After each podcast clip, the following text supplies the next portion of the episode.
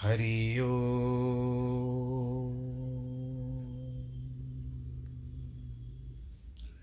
हरि ओ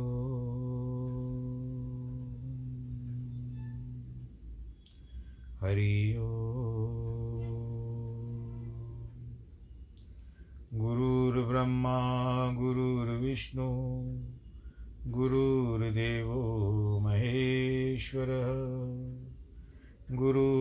गुरुर्साक्षात् परब्रह्मा। तस्मै श्रीगुरवे नमः।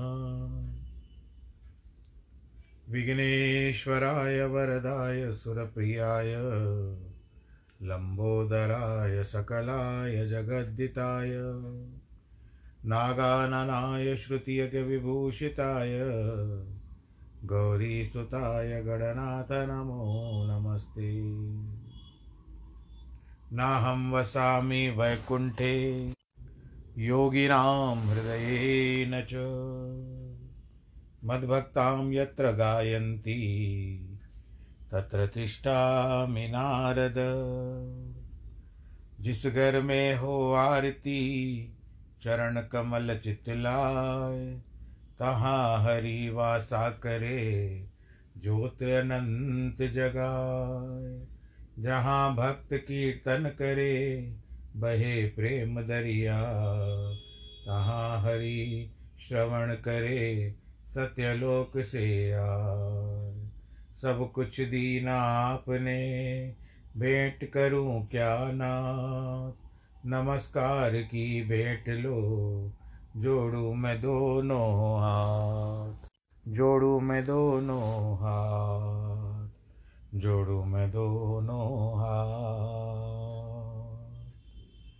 शान्ताकारं भुजगशयनं पद्मनाभं सुरेशं विश्वाधारं गगनसदृशं मेघवर्णं शुभाङ्गं लक्ष्मीकान्तं कमलनयनं योगिविरदानगम्यं वंदे विष्णुं भवभयहरं सर्वलोकैकनाथं मङ्गलं भगवान् विष्णु। मङ्गलं गरुडध्वज।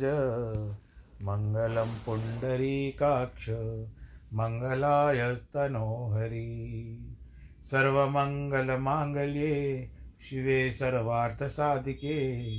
शरण्ये त्र्यम्बके गौरी। नारायणी नमोऽस्तु ते। नारायणी नमोऽस्तु ते। नारायणी नमोऽस्तु ते। श्रीकृष्ण गोविन्द, हरे मुरारे, हे नाथ नारायण वासुदेव। श्रीकृष्ण हरे मुरारे, हे नाथ नारायण वासुदेव। हे नाथ नारायण वासुदेव। श्रीनाथ नारायण वासुदेव हे नाथ नारायण वासुदेव श्रीनाथ नारायण वासुदेव श्रीकृष्ण गोविन्द हरे मुरारे। हे नाथ नारायण वासुदेव हे नाथ नारायण वासुदेव हे नाथ नारायण वासुदेव नारायणं नमस्कृत्यं नरं चैव नरोत्तमं। देवीं सरस्वतीं व्यास ततो जयमुदीरये कृष्णाय वासुदेवाय, हरे परमात्मने, प्रणतक्लेशनाशाय, गोविन्दाय नमो नमः। सच्चिदानन्दरूपाय विश्वोत्पत्त्यादिहेतवे तापत्रयविनाशाय श्रीकृष्णाय वयं नुमः। यं प्रव्रजन्तमनुपे, तमपेतकृत्यं द्वैपायनो विरह कातराजुआव पुत्रेति तन्मयतया तर्वो विनेदुस्तं सर्वभूतहृदयं मुनिमानतोऽस्मि। मुनिमानतोऽस्मि मुनिमानतोऽस्मि बोलो कृष्ण कन्हैया लाल की जय। श्रीमद् भागवत महापुराण की जय। प्रिय भक्तजनों, एक लंबा अंतराल हो गया सप्ताह का। आइए फिर से भगवान श्री कृष्ण का स्मरण करें, उनकी लीलाओं का गान करें। हम इस समय में श्रीमद् भागवत पुराण का जो वर्णन चल रहा है, हम ग्यारहवें स्कंद में हैं और बारहवें अध्याय की ओर अग्रसर हो रहे हैं, जहाँ पर उद्धव जी और भगवान श्री कृष्ण का वार्तालाप है। भगवान जी ने कहा, उद्धव जी, सुनो, मैं योग, सांख्य, धर्म, स्वाध्याय, तपस्या, त्याग, इष्टापूर्ति दक्षिणा, व्रत, यज्ञ, छंद, तीर्थ, नियम, यम आदि से किसी के वश में नहीं होता।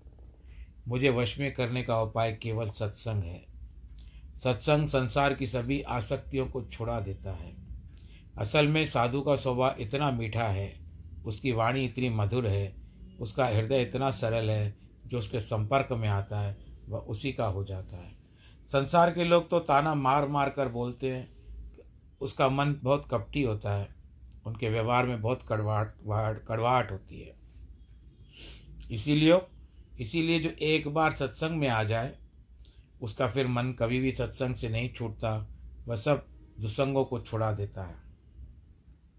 सत्संग से नीच से नीच दैत्य, राक्षस, मृग, यानी हिरण, खग यानी पक्षी, गंधर्व, अप्सरा, विद्याधर और मनुष्य सब के सब तर जाते हैं। सत्संग तो अंत्यज के लिए भी वर्जित नहीं है। कम से कम जात वाला भी लोग आकर के सुन सकता है। यदि ये सत्संग में बैठ जाए तो उसको बैठने देना चाहिए, हटाना ही नहीं चाहिए। विद्याधरा मनुष्येशु वैश्या, शूद्रा स्त्रियो स्त्रियोन्त्यजा रजस्तम प्रकृत्यस्मिन् मस्मिन्, तस्मिन युगे नग। अंत्यजों में भिन्न भिन्न युगों में सत्संग किया है। और वे परमा, पर परमात्मा को प्राप्त हुए। वृतरासुर तो राक्षस था। वृख परवा प्रहलाद, बड़ी, बलि, बाण, मय, विभीषण, सुग्रीव, हनुमान, जामवंत गज गिद्ध धर्मव्याध कुब्जा, व्रज गोपी, यज्ञपत्नियाँ आदि सबने सत्संग से मुझे प्राप्त किया है। वे कुछ पढ़े लिखे नहीं थे। बड़े ग्रंथ ले बड़े बड़े ग्रंथ लेकर के पढ़ने नहीं गए थे वो। ते नादीत श्रुतिगणा, नोपसित महत्तमा, अवरता तप्त तपस, सत्संगा मामुपागत। उन्होंने श्रुति का अध्ययन नहीं किया था। परंतु मैं उनके सत्संग में, उनको मैं सत्संग में मिल गया। बात यह है कि सत्संग में सब शास्त्रों का सार मिल जाता है। जो बात शास्त्रों के पढ़ने के हृदय में साक्षात अपरोक्ष निरावृत नहीं होती, वह निरावरण पाँच मिनट के सत्संग में हो जाता है। गाय हो, खग, नाग, मृग आदि तो केवल भाव से मुझे प्राप्त करते हैं। जो वस्तु, सांख्य, दान, व्रत, तप, स्वाध्याय में बहुत यत्न करने से भी नहीं मिलती, वह उन्हें मिल जाती है।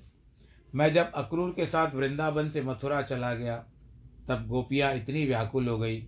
उन्होंने जो रास, रात्रियाँ, क्षण भर के लिए समान व्यतीत की थी, वे ही मेरे बिना उसको कल्प के समान लगने लगी। उनका मन मुझमें ऐसा लगा कि वे सब कुछ भूल गई। मुनियों को हज़ारों वर्षों तक योगाभ्यास करने का जो स्थिति प्राप्त होती है, वही स्थिति गोपियों के केवल प्रेम से प्राप्त हो जाती है। वे तो केवल रमन के रूप में मुझे चाहती है, वे कहती है, हमारा प्रेमी तो हमको चाहिए। जा रहे थी धर्मम इति जा रहा, जो धर्म को भी जीन करने दे, बूढ़ा कर दे, जला दे, उसका नाम क्या है? जार होता है। ऐसा तो वे समझती थी कि मैं उनका जार हूँ, मुझसे मिलना चाह, धर्म के विरुद्ध है, परंतु सत्संग की ऐसी महिमा है कि मेरे स्वरूप को, ब्रह्म को प्राप्त हो गई।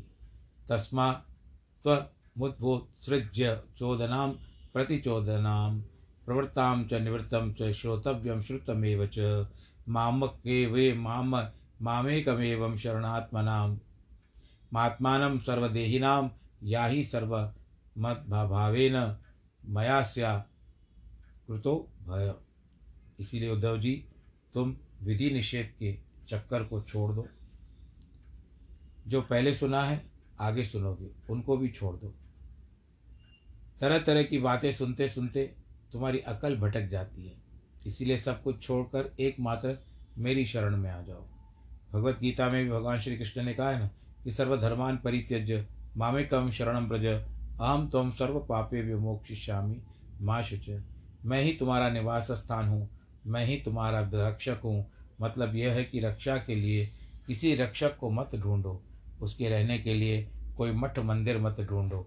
मामे कम शरणम ब्रज कोशकार तो जो सर्वाधार है, जिसको सब कर रहे हैं, उसी में तुम भी रहो। वह सबकी व्यवस्था करता है, तुम्हारी भी करेगा।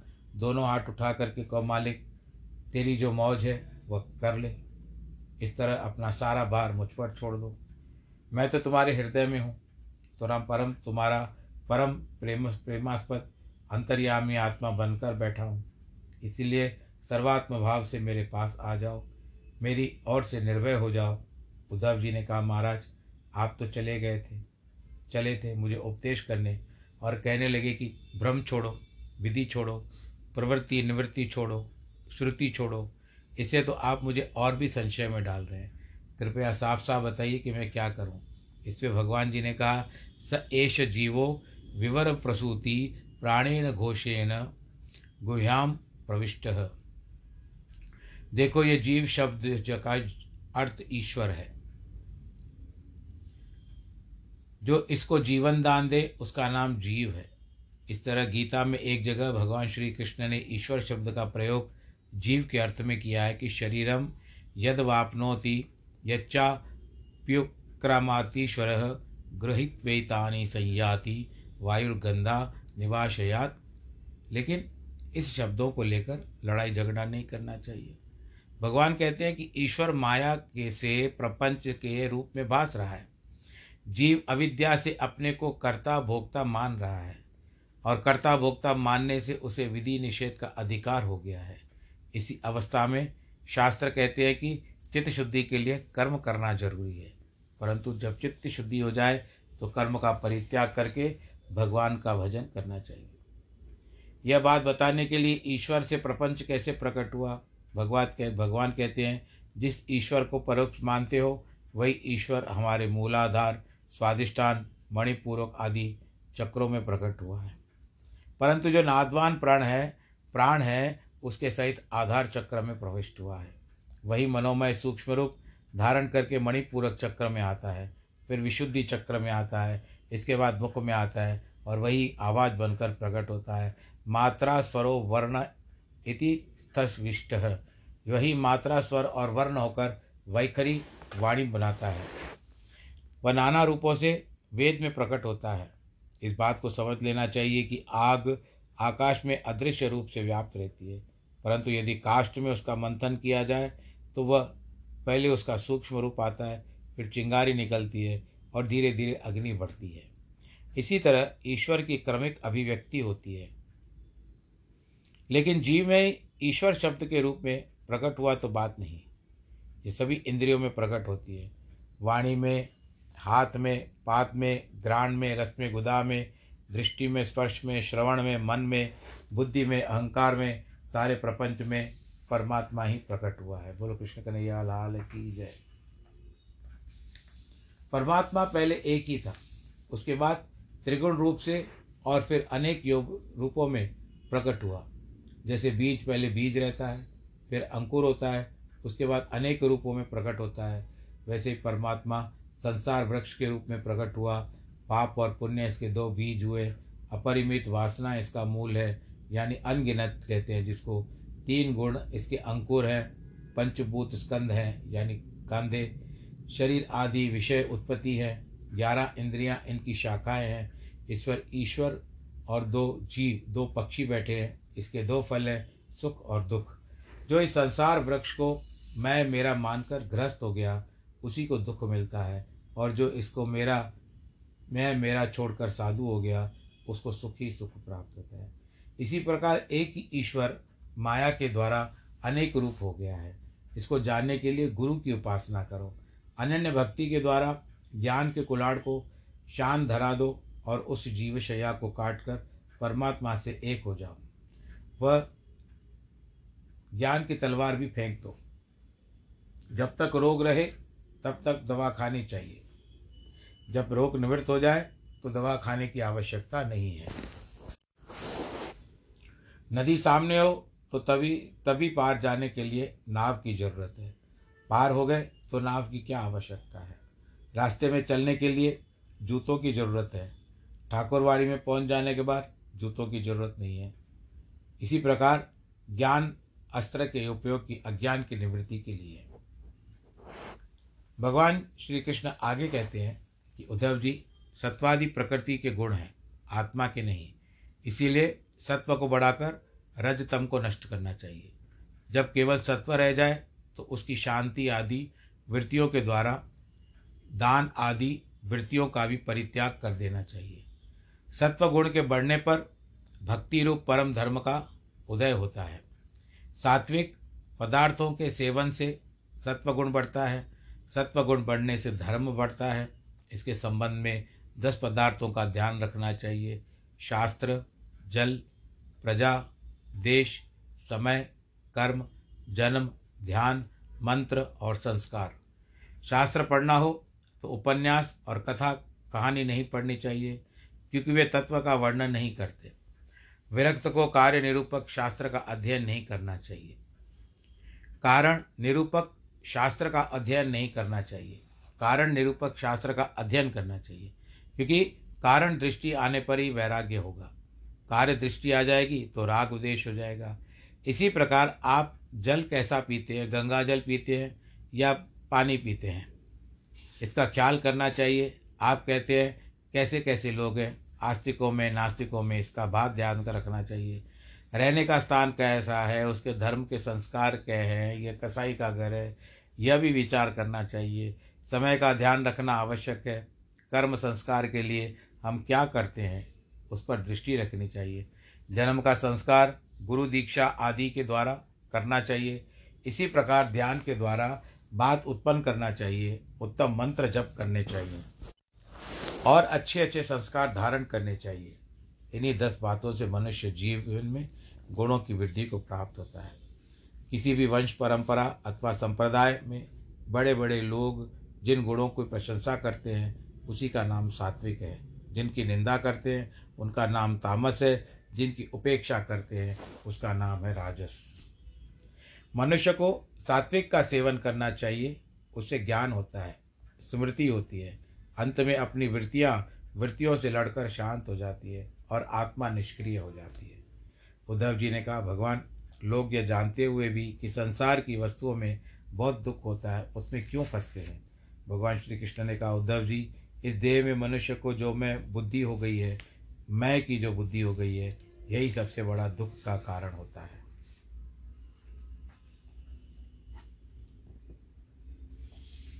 यह कितने अधिक आश्चर्य की बात है कि चाहे कोई शैव हो, शाक्त हो या वैष्णव हो, यानी शिव जी को मानने वाला या शक्ति को मानने वाला या वैष्णव हो, गाणपत्य हो, गणपति को मारने वाला, सौर हो, यानी सूर्य देवता को मानने वाला, द्वैत जो भाव, भेदभाव रखता, अद्वैती होता है, विशिष्टता, द्वैती, द्वैता, द्वैती, यहाँ तक कि अनेकांतवादी, जैन अथवा शून्य आदि, विज्ञानवादी, बौद्ध क्यों न हो सबके मत, मतों में देह के प्रति मैं बुद्धि बिल्कुल वर्जित है।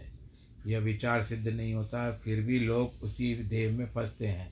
रजोगुणी, तमोगुणी कर्म करने लगते हैं और कामना से व्याप्त हो जाते हैं। इसीलिए यदि मनुष्य भीतर कभी विवेक का उदय हो जाए तो अपने मन को रोककर असंग बना ले, फिर वह तो नहीं फंसेगा, न दुखी होगा। साधक को आसन, प्राणायाम आदि का अभ्यास करके अपने मन को मेरे रूप में लगाना चाहिए। मैंने अपने शिष्य सनकादि को भी योग का यही सार बताया है कि अपने मन को चारों ओर से खींचकर मुझमें लगा लो। सर्वतो मन आकृष्य मय द्वा वेश्यते यथा। अब तो उद्धव जी को बड़ा आनंद मिला। भगवान के वचनों से बोले, आपने सनकादिकों की उपदेश किया है, यह मैं जानना चाहता हूँ। भगवान कहते, उद्धव जी, तुम जानते हो कि सनकादि ब्रह्मा जी के मानस पुत्र हैं। एक दिन वे ब्रह्मा जी के पास गए। उन्होंने उनके योग से बहुत सारी सूक्ष्म बातें पूछ की, पूछी कि पिताजी, शब्द स्पर्श आदि विषय मन में प्रवेश करते हैं। मन विषयों में प्रवेश करता है। फिर इन मन को विषयों के अलग कैसे करें? ब्रह्मा जी को इस प्रश्न का उत्तर नहीं आता था। इसीलिए नहीं आया। वे कर्म परायण हैं। उनकी बुद्धि कर्म करने में लगी हुई है। यदि कोई सन्यासी अपने आश्रम का निर्माण करवा रहा है और बुद्धि है, एक गाड़ी, दो गाड़ी, तीन गाड़ी, ईंट गिनने में लगी है तो उसका गेरुआ कपड़ा क्या करेगा? अब इतनी गाड़ी ईंट आई, इतनी गाड़ी सीमेंट आई। वेदांत सूक्ष्म तत्व गेरुआ कपड़े से थोड़े ही हो जाएगा। ब्रह्मा जी भी यही तो गिनते हैं कि इस जीव के पूर्व कर्म कैसे हैं, इसका अंतकरण कैसा है, इसको शरीर क्या देना चाहिए? शरीर देना तो माने ईंट पत्थर गिरना इसीलिए ये ध्यान करने में भी उत्तर नहीं दे सके। देखो बेटों के पूछ कर प्रश्न का बाप उत्तर न दे सके तो बहुत शर्म की बात है। यही हुआ। इसीलिए ब्रह्मा जी ने मुझे याद किया। मैं हंस का रूप धारण करके वहाँ गया। इसी कारण ये मेरा अवतार जो है, हंसा अवतार कहला जाता है सनकादि और ब्रह्मा जी मेरे पास आए और पूछने लगे, तुम कौन हो? मैंने उनसे कहा, यदि एक वस्तु, यदि वस्तु एक ही है, एक ही सोने के सब जेवर बने हैं, एक ही मिट्टी के बर्तन बने हैं तो लोग यह प्रश्न कैसे करती है कि मैं कौन हूँ? वस्तु केवल आत्मा है। किसी वासना अथवा मानस भाव का नाम वस्तु नहीं है। सबके शरीर पंचभूतों के बने हुए हैं। उनको तुम कौन हो? इस प्रश्न का क्या अर्थ होता है? मैंने उनको श्रुति याद दिला दी कि मेरी दृष्टि का बात है कि मेरे सिवा कोई और है ही नहीं। अब तुम लोग अपने प्रश्न की बात कर लो। समुच, सचमुच यह मन, शब्द, स्पर्श, रूप, रस आदि विषयकारत को छोड़कर देखने में नहीं आता है। विषयकारता से मन विषयों में चला गया। विषय मन में आ गए जन्म जन्म के संस्कारों की नित्यता बहुत विचित्र है। नित्यता अप्रोक्ष कभी नहीं होती।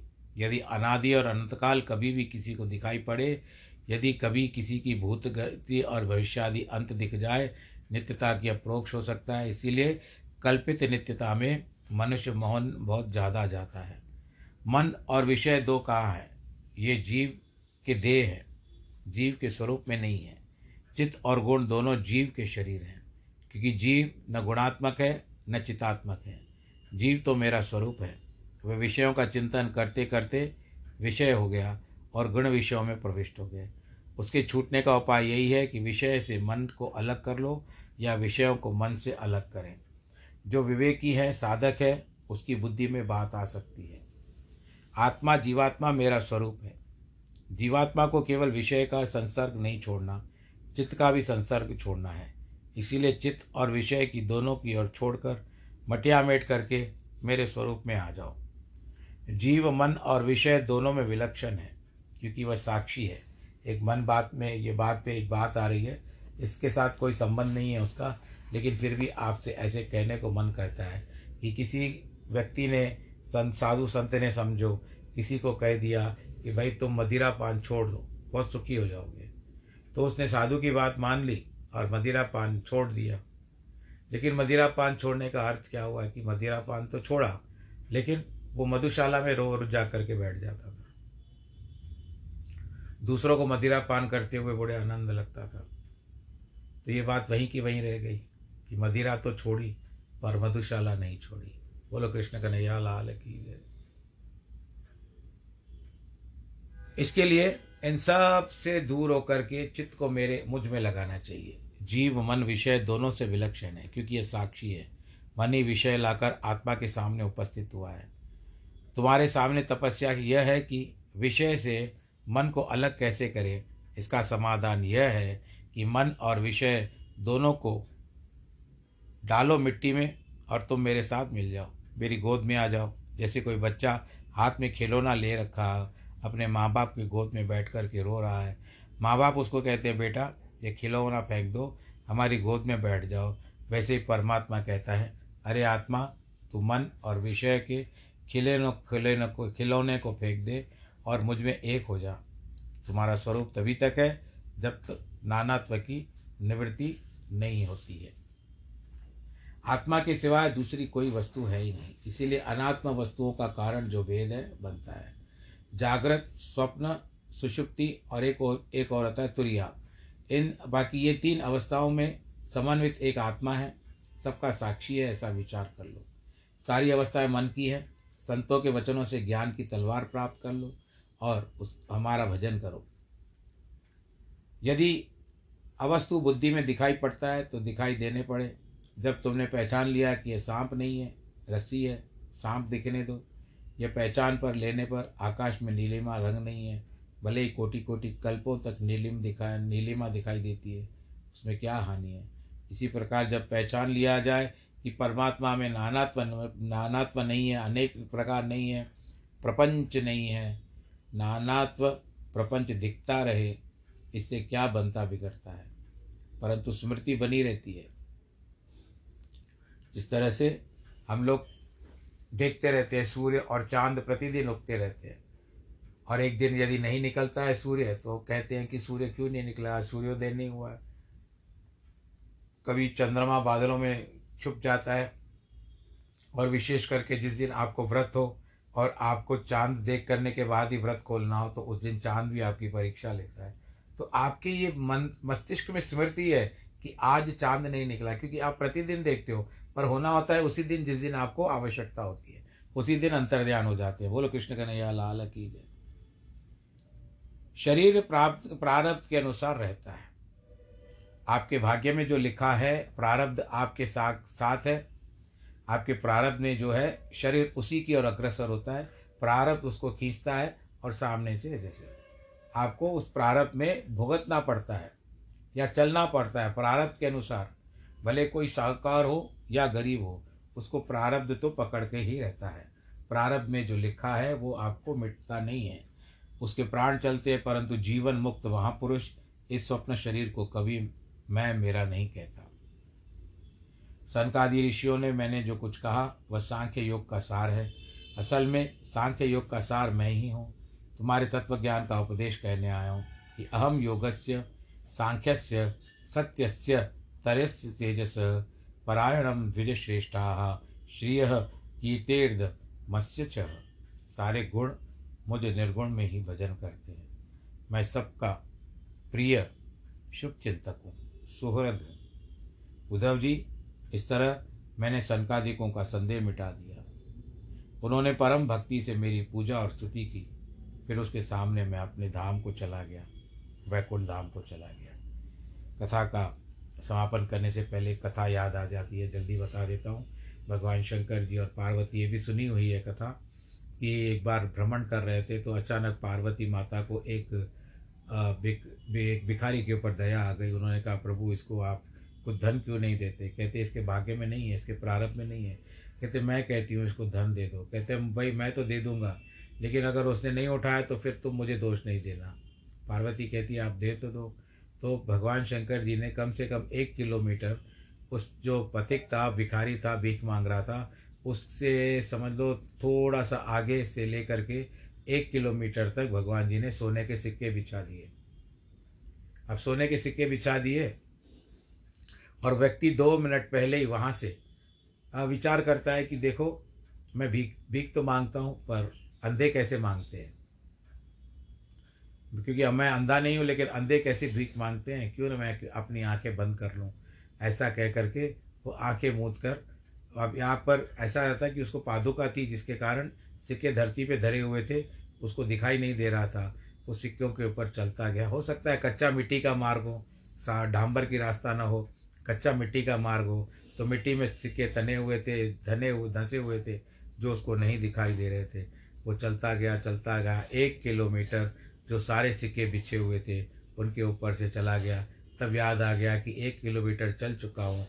अब तो मुझे आँखें खोलनी चाहिए, कैसे भिखारी लोग भीख मांगते हैं। तो देखो, उसके प्रारब्ध में नहीं था, उसको सोने के सिक्के नहीं मिले। पर आपके प्रारब्ध में भागवत की कथा है, आपको मिल रही है। बोलो, कृष्ण कन्हैया, लाल कीजिए अपना ध्यान रखिएगा। ईश्वर आप सबको सुरक्षित रखे, आनंदित रखे, प्रफुल्लित रखे। जन्मदिन और वैवाहिक वर्षगांठ जिनके भी हो, उनको बहुत बहुत बधाई। और सब लोग अच्छी तरह से प्रार्थना करें ये जो फिर नई बीमारी आई है वह ज़्यादा न फैले और सबको खुश रखे। नमो नारायण नमो नारायण नमो नारायण।